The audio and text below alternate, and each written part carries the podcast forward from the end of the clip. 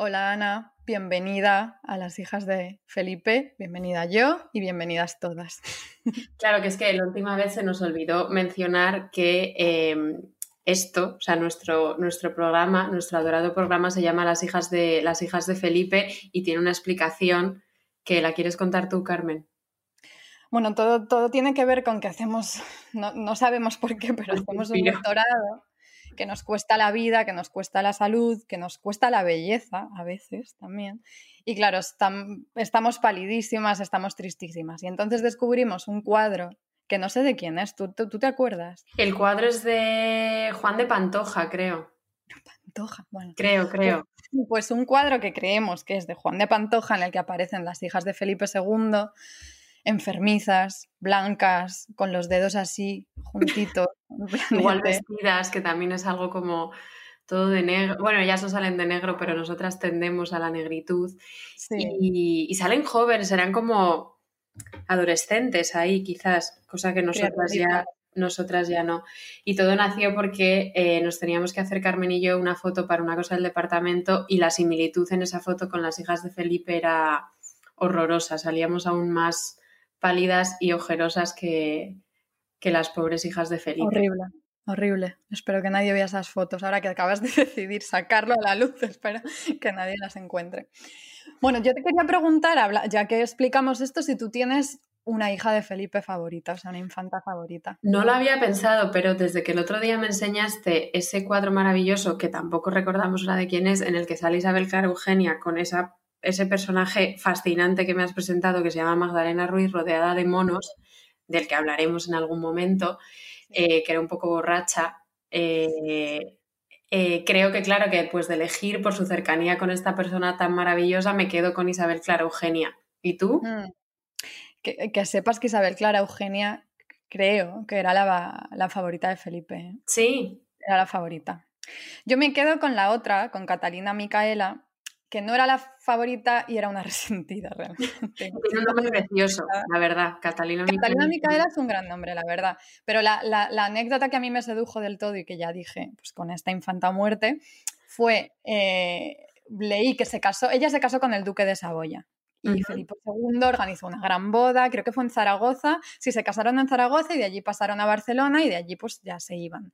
Y de hecho no volvieron a verse, o sea, la Catalina Micaela no volvió a ver a su padre, pero en la despedida le hizo como un gran regalo de bodas a su hija, que era una, la verdad es que no recuerdo muy bien, pero creo que era una especie de como copa dorada, una cosa magnífica así cubierta de piedras preciosas, con mucho oro. Em, pero, y esto es lo que me encanta, Catalina Micaela rechazó el regalo porque dijo que era un regalo digno de reina y no de duquesa.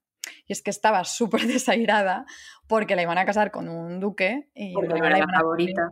Porque no era la favorita, claro, porque, la, porque tú, Isabel Clara Eugenia, tú estuviste, me parece que estuviste a punto de casarte con el rey de Francia y hacerte reina de Francia. Mejor me hubiera ido. no estaríamos aquí. Ah. Pero bueno, que me, me, parece una respuesta increíble decirle a tu padre, Felipe II. Lo es.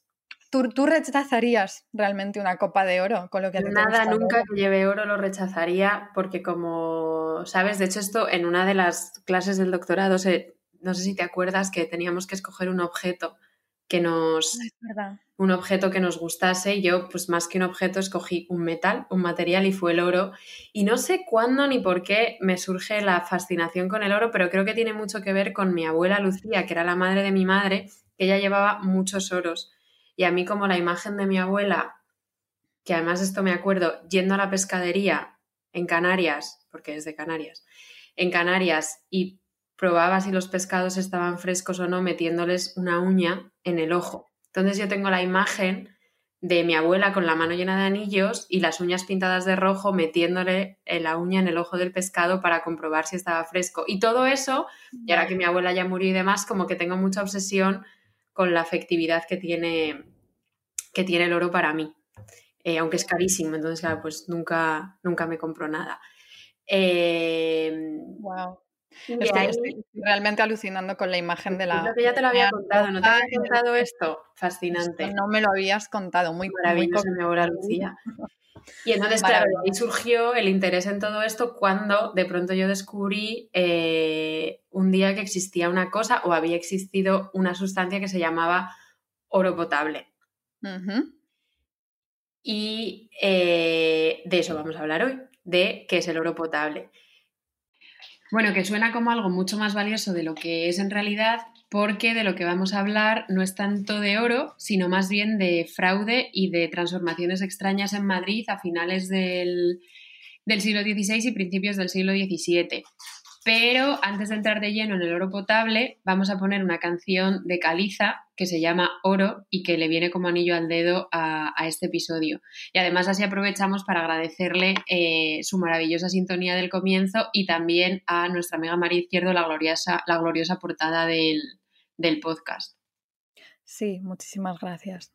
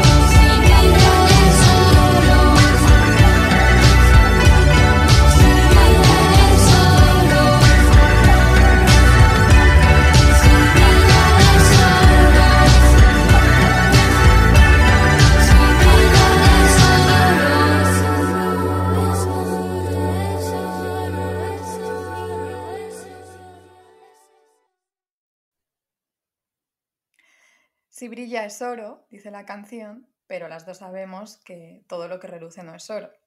y mucho menos en el siglo XVI, porque la alquimia estaba por todas partes, ¿verdad? Pero a ti, Ana, no te gusta la palabra alquimia. Cuenta por qué. Porque la vinculo como asuntos de magia y de brujería que, eh, como bien sabes tú, Carmen, a mí no me, interesa, no me interesan mucho.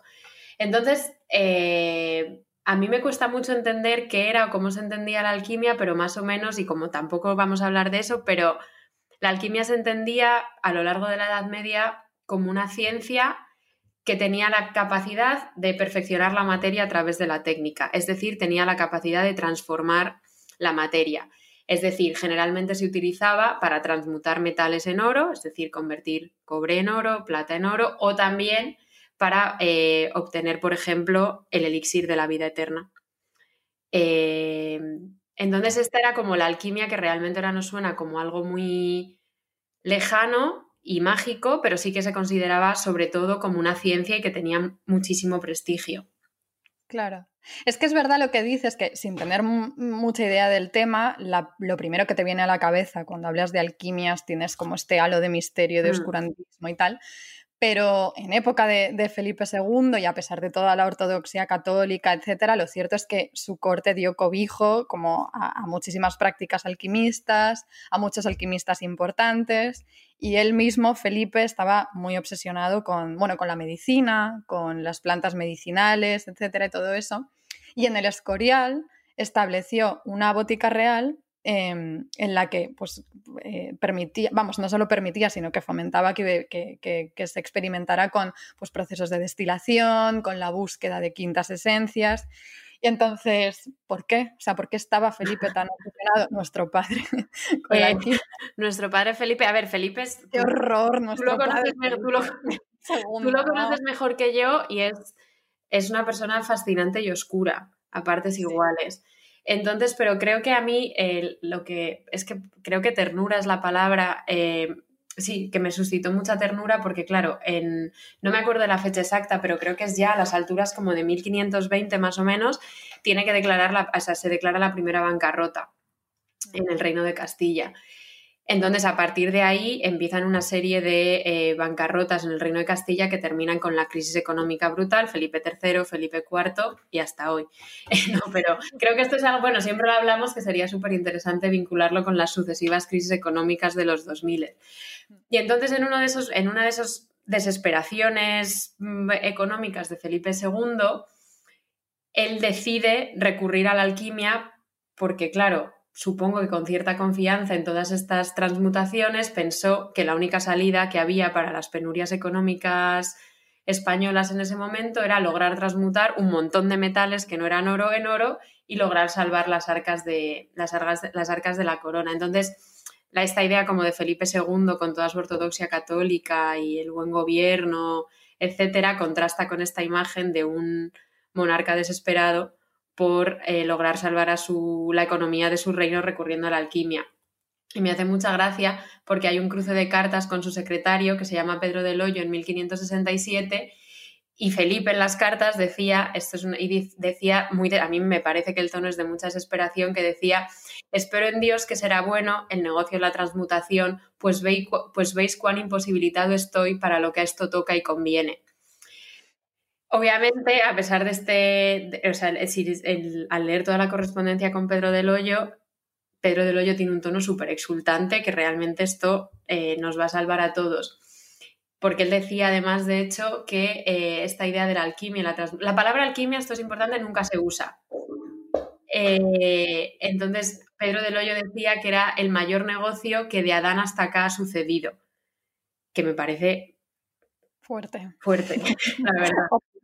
Pero evidentemente la invención Nunca se, usa, nunca se usa la palabra alquimia. Hay como cierto rechazo a la utilización de la palabra alquimia y ahora vamos a llegar a eso. ¿Y por qué? Es porque en el siglo XVII hay como una especie de desplazamiento semántico y cualitativo y la alquimia empieza a asimilarse a fraudes, engaños y truquitos. Y por eso yo creo que la evitan.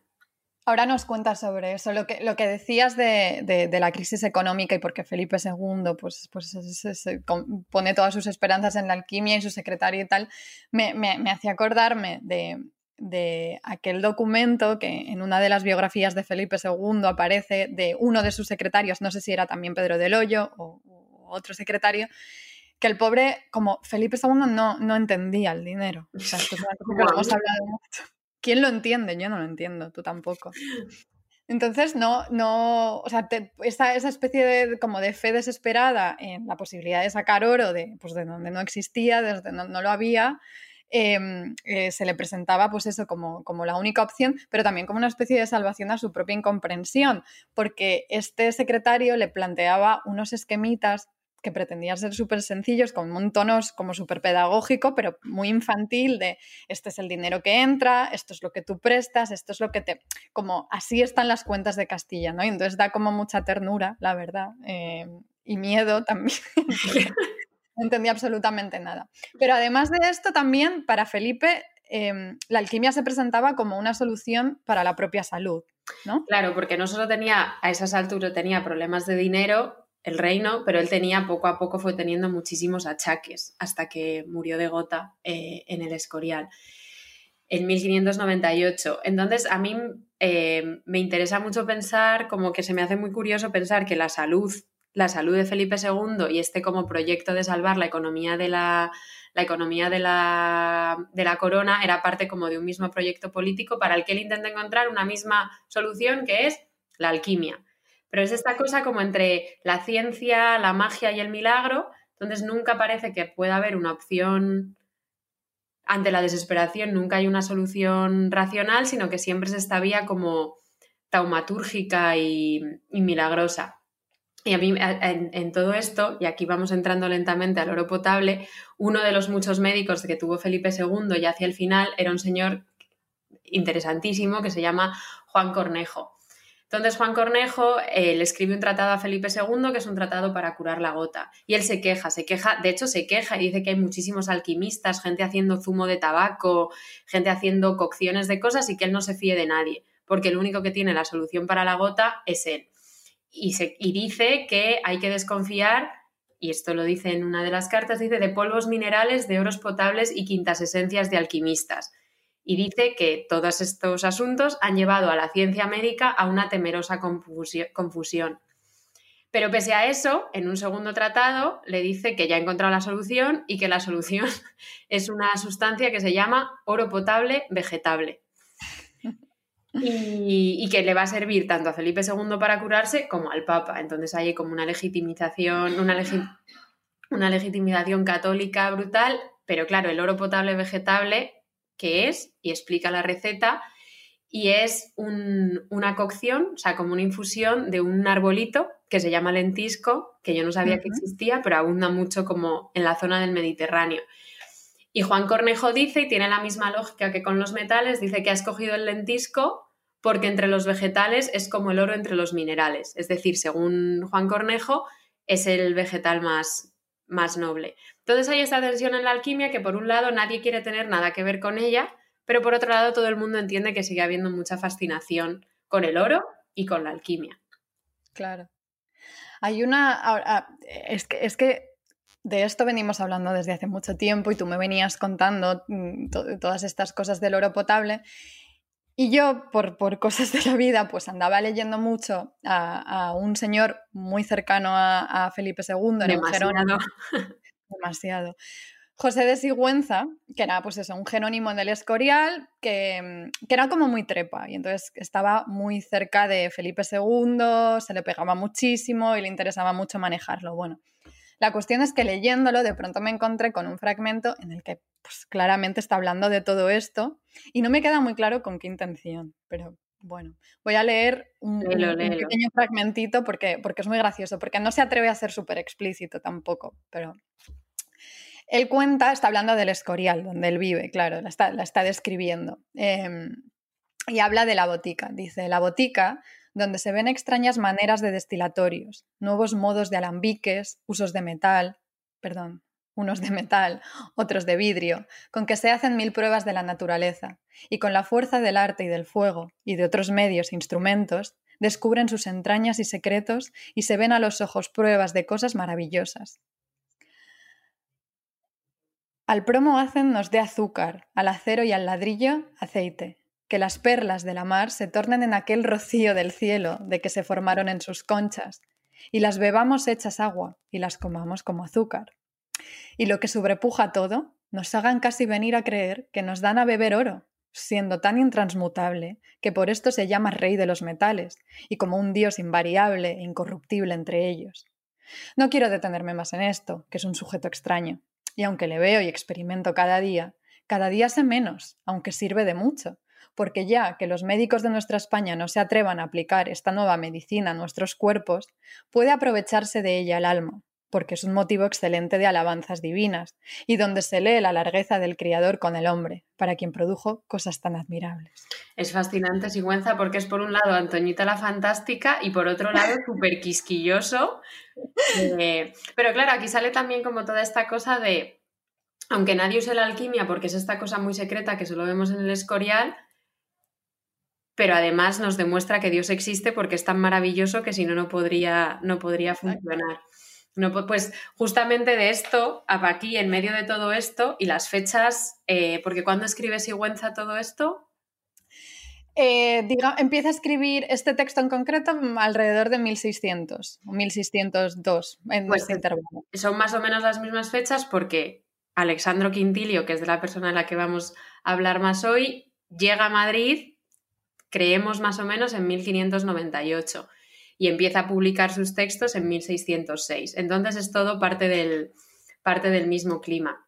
Menudo, menudo personaje que nos vienes a contar. A ver, ¿quién es Quintilio y, cómo lo descubres? Claro, yo en medio de toda esta obsesión con el oro, eh, indagando pues en un, día en Google Books, eh, pensando ya en, bueno, en una clase que, que, la clase que teníamos, una clase que teníamos Carmen y yo, sobre asuntos alquímicos, eh, se mencionó la cosa del oro potable y yo me puse a indagar. Y ahí apareció un libro extrañísimo que me fascinó. Y el título entero del libro es Relación y memoria de los maravillosos efectos y notables provechos que han hecho y hacen los polvos blancos solutivos de la quinta esencia del oro.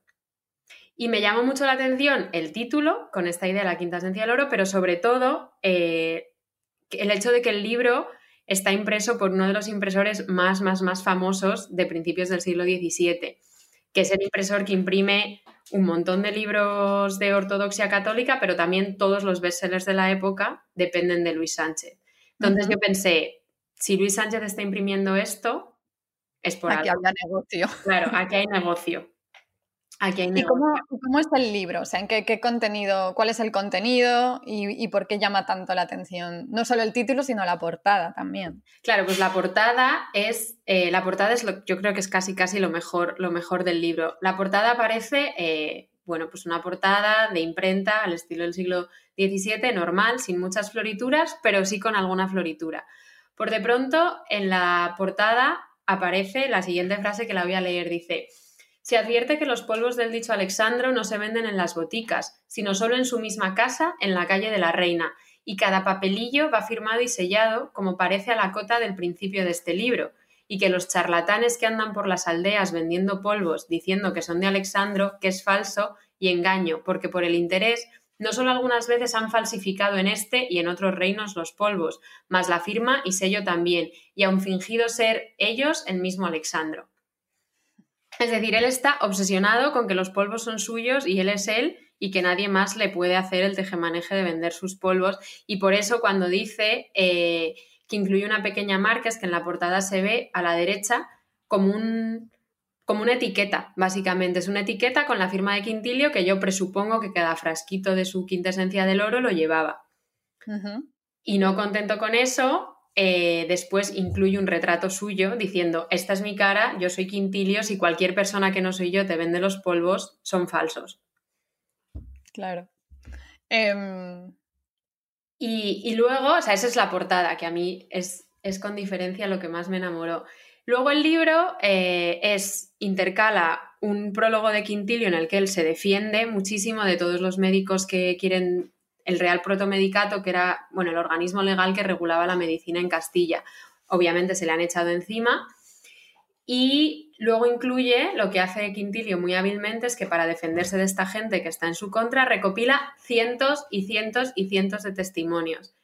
Yo creo que los, bueno, en su momento más o menos los conté, superaban los 300 y todos son testimonios muy similares en los que eh, se avalan los efectos súper maravillosos y muy palpables de, de su remedio y siempre dentro de una retórica como milagrosa, dentro de la que él está haciendo una caridad cristiana y es una obligación pública el salvar a todos estos enfermos con sus polvos.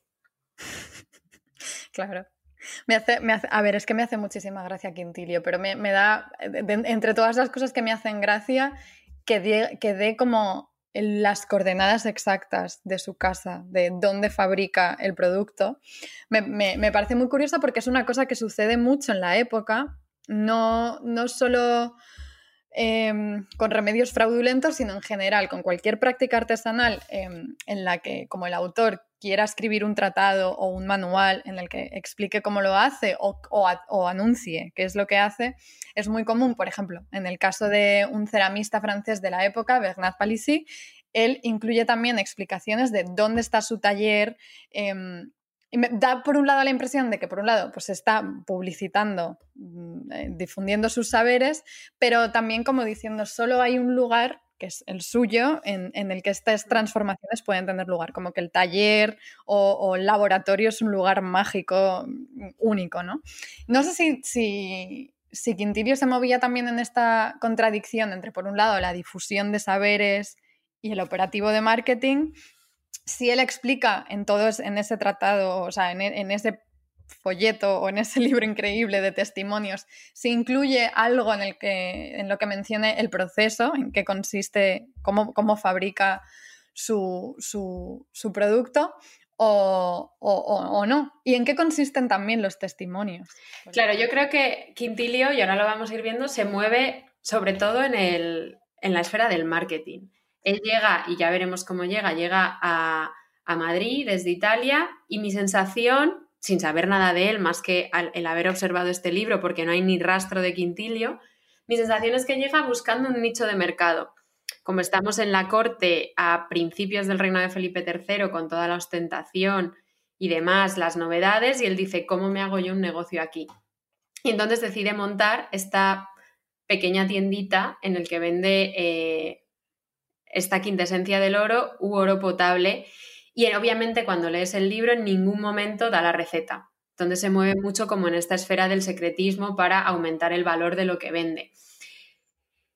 Y los testimonios, eh, hay muchos y la mayoría, a mí me, es que en general la retórica de los testimonios me hace muchísima gracia porque son exactamente iguales que las retóricas de las agiografías y los milagros, pero tengo aquí algunos que puedo leer, eh, porque además parte de lo que dice Quintilio es, mi remedio funciona con todo el mundo. Y él lo dice, dice, funciona con bebés de dos meses, funciona con señoras, funciona con viudas, funciona con gente noble, funciona con frailes. Entonces él está creando en este sentido una, no sé, un medicamento súper democrático, o eso pretende. Entonces, por ejemplo, dice, eh, uno de los testimonios es que en el dicho mesiaño en Toledo, una tal María Martínez, ama del, dicho racionero, estando muy enferma de un corrimiento en el brazo derecho que no le podía mandar del dolor y con calentura continua, le dieron los polvos en infusión y luego otro día se levantó sin dolor y sin calentura y quedó sana de todo punto. Entonces, esto, por ejemplo, es como que yo entiendo que tenía como un, un brazo como dislocado. Es decir, que los polvos además sirven para absolutamente todo, porque en otro caso por ejemplo, un tal Francisco Gómez, frutero vecino de Toledo, estando muy al cabo de un tabardillo, se le dieron estos polvos de Alejandro Quintilio, arriba dichos, en un huevo, e hicieron tal operación que tomándoselos a dar, fue libre del tabardillo al segundo día y está bueno y sano. ¿Cómo en un huevo? No lo sé, yo entiendo que por un lado es oro potable porque yo entiendo que son unos polvos que se disuelven y entonces es una disolución, pero también como eran unos polvitos, yo creo que los podías disolver en los alimentos, eso entiendo yo. claro, y tampoco, imagino que tampoco, o sea, tampoco tenemos manera de saber si realmente esta gente existe o si Quintilio se sentó y se inventó 300 personas. Yo creo que existen y ahora cuando avancemos hacia la historia eh, te voy a contar porque creo que todo está vale. existe. Vale, ahora me lo cuentas, pero mientras vamos por partes. Entonces, esto realmente no era oro potable. Claro, aquí vamos, al, al, kit de la cuestión, que es que evidentemente lo que vendía Quintilio no tenía ni una sola gota de oro. Y lo que era, em, al parecer, era un remedio bastante común entre, bueno, entre los seguidores de Paracelso, que se, pues el inicio de la, en realidad es el inicio de la farmacia un poco, eh, lo que vendía era una disolución de antimonio que al parecer, eh, no lo pruebes, no lo probéis, tiene unos efectos purgantes horrorosos, es decir, te hacía vomitar sin parar. Entonces, claro, la cosa, entonces Quintilio se convierte, no es un alquimista eh, ni, ni un prefarmacéutico ni nada parecido, sino simplemente es un impostor, que yo creo que lo que sabe es diagnosticar súper bien cuáles son las debilidades de los españoles de la época en mitad de una crisis económica terrible, vinculada también, pero muy ligada también a un mundo súper ostentoso y vacío, él sabe ver muy bien que esta idea de la maravilla, la alquimia y sobre todo el oro todavía tiene mucho tirón, mucho tirón en España. Porque lo curioso es que pese a estar distribuyendo una cosa como que tiene como a todo el Real Protomedicato en contra, que está vendiendo algo que es totalmente fraudulento y, además está muy vinculado a Paracelso, que estaba muy prohibido por la Inquisición, consigue una licencia oficial de Felipe III para comercializar su remedio. Qué listo. Qué listo, Quintilio. Y eh, consigue la... Es el primer, de hecho, el oro potable Quintilio es el primer compuesto químico con una licencia oficial en España. O sea, el primer farmacéutico. El primer farmacéutico de España. Y en el privilegio real que, que, aparece en el libro impreso, Felipe III, obviamente no sería Felipe III, pero alguno de sus múltiples secuaces, le felicita personalmente a Quintilio diciendo que con vuestro estudio y trabajo habéis descubierto secretos medicinales en mucho beneficio de la República. Increíble. Increíble, increíble. Pero todo, pero esto, lo que él vendía, este producto que él fabricaba y que tal, esto ¿Se lo inventó él o, es una fórmula que se utilizaba en otras partes o de dónde sale? Claro, la impostura de Quintilio no conoce límites, era como mentiroso profesional, porque tirando del hilo resulta que ni siquiera él se inventó este remedio, sino que él empezó como un agente comercial de un químico italiano que se llamaba Vittorio Algarotti. Eh, Algarotti había desarrollado, que esto me sorprende muchísimo y, y lo quiero indagar más, una red europea de ventas de, antimonio, de, este, de este esta cosa que te hacía de este purgante, y lo camuflaba siempre bajo nombres eh, muy fascinantes. Entonces lo, le iba cambiando el nombre según donde lo comercializara, pero casi siempre relacionado con esta idea del oro potable. Y al parecer, asediado por la envidia, lo matan. Algarotti lo matan en 1604 y Quintilio, sospecho yo, que ve la muerte de su patrón, de su jefe, como la ocasión perfecta para salir de Italia y montar el negocio en otro lugar. Eh, entonces, claro, yo imagino que esta vida de Algarotti, que había estado súper atormentado por impostores que se hacían pasar por él y que finalmente la envidia lo lleva a la muerte, le debió de servir de lección a Quintilio y por eso tiene tanta necesidad de blindar su monopolio y de decir, este soy yo, esta es mi casa, esto solo lo vendo yo y esta, y esta es mi, y esta es mi marca. Y esto es... Tú es, que, tú es que eres muy buena. O sea, tú, tú, no piensas que Quintilio le metió realmente una ración extra de antimonio. Podría ser. Habría que indagar muy bien de qué murió. Claro. Porque no sé por qué en mi cabeza, cuando pienso en esta historia, siempre me imaginaba como Algarote apuñalado en las calles pero sería muchísimo más interesante si alguno de sus, claro. claro, si alguno de sus dependientes, porque es lo que eran, de sus agentes comerciales, le hubiera dado una dosis extra de, oro potable. Y esta es la historia. Y luego Quintilio, hasta donde yo sé, se esfuma, o sea, como que en lo que, tengo que indagar más, pero lo que he podido ver, su rastro va desapareciendo, pero yo sospecho que no le debió ir mal y, y lo gracioso es que según van pasando los siglos, la única otra referencia que encuentro es que hay un, doctor portugués que se llama José Enríquez Ferreira y eh, odia a Quintilio. Y entonces tiene una diatriba súper acalorada contra él que dice, eh, y él habla del daño que han hecho a los enfermos y al progreso de la medicina en todos los tiempos la introducción y el uso de remedios secretos y composiciones simuladas. Entonces Quintilio ya al final, pero esto es mucho después, esto es ya estamos hablando del siglo XVIII, ahí pues le atacan y dicen que básicamente que mató a muchísima gente eh, con, su, con su oro potable. Pero claro, la pregunta también es, ¿y por qué si triunfó Quintilio en el, en el barroco español. Y bueno, esto lo hemos hablado muchas veces tú y yo, pero creo que es que había como semejante fascinación con la maravilla y la novedad y los milagros, pero a la vez era como un país empozado en una crisis horrorosa que Quintilio es que solo podía triunfar en ese ambiente. Claro. Pues tú como comentabas antes, que, que, se puede y que en algún momento lo harás establecer un paralelismo entre pues aquella crisis económica pues, y, todo lo que tenemos que nos viene. ¿Tú crees que ahora podría triunfar algo así? Vamos, esta es mi forma de preguntarte. ¿Podríamos nosotras ser tan listas como Quintilio o acercarnos y patentar un producto de lentisco o de antimonio contra el virus y, hacernos millonarias. O sea, a ver, ahí entrarías también a jugar, claro, que es que esto es algo de lo que no hemos hablado, que solo hemos hablado de Quintilio, pero no hemos hablado de lo que significaba estar en el otro lado, es decir, ser una persona enferma viviendo en Madrid, en un Madrid como purulento, en el año 1606, que probablemente fruto de la desesperación te comprases cualquier cosa. Entonces, ahora que vivimos en estos tiempos de desesperación, creo que nosotras somos muy buenas y no seríamos capaces de ser tan embusteras, creo. Pero creo que podríamos. O sea, creo que sí que hay como que vivimos en una época no tan distinta y tan fascinada como con la novedad y con lo shiny, como para que mm. pueda triunfar una empresa parecida a la de Quintilio ahora.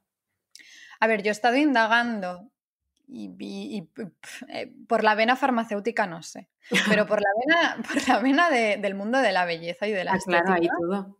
Cuidado, porque ahí el oro todavía sigue teniendo como muchísimo poder. Como la mención, solo la palabra del oro ya es como, uy, esto, esto es calidad. Claro. y he estado indagando y, por ejemplo, Ana, por 350 euros, 350 euritos, te puedes hacer un tratamiento capilar de algo que llaman oro líquido. ¿Y qué será... oro? Es que está, eh, claro, esa es la gran pregunta. Claro, es que aquí lo, llaman, lo llaman oro líquido, como, pues, pues, pues, como Quintilio llamaba lo suyo oro potable, pero quién sabe. El caso es que es algo que llaman oro líquido y que te sirve para purificar y alisar el pelo. Pues no sé. Por 2.500, un poquito más. Ahí ya sube, pero cuidado, porque ahí ya te inyectan un Botox, que es un Botox normal, pero hace maravillas porque, cuidado, las jeringuillas sí que son de oro. Entonces tú me dirás, ¿qué importa claro. eso? No lo sé, pero da igual porque te han dicho la palabra oro. una y otra vez. Exacto.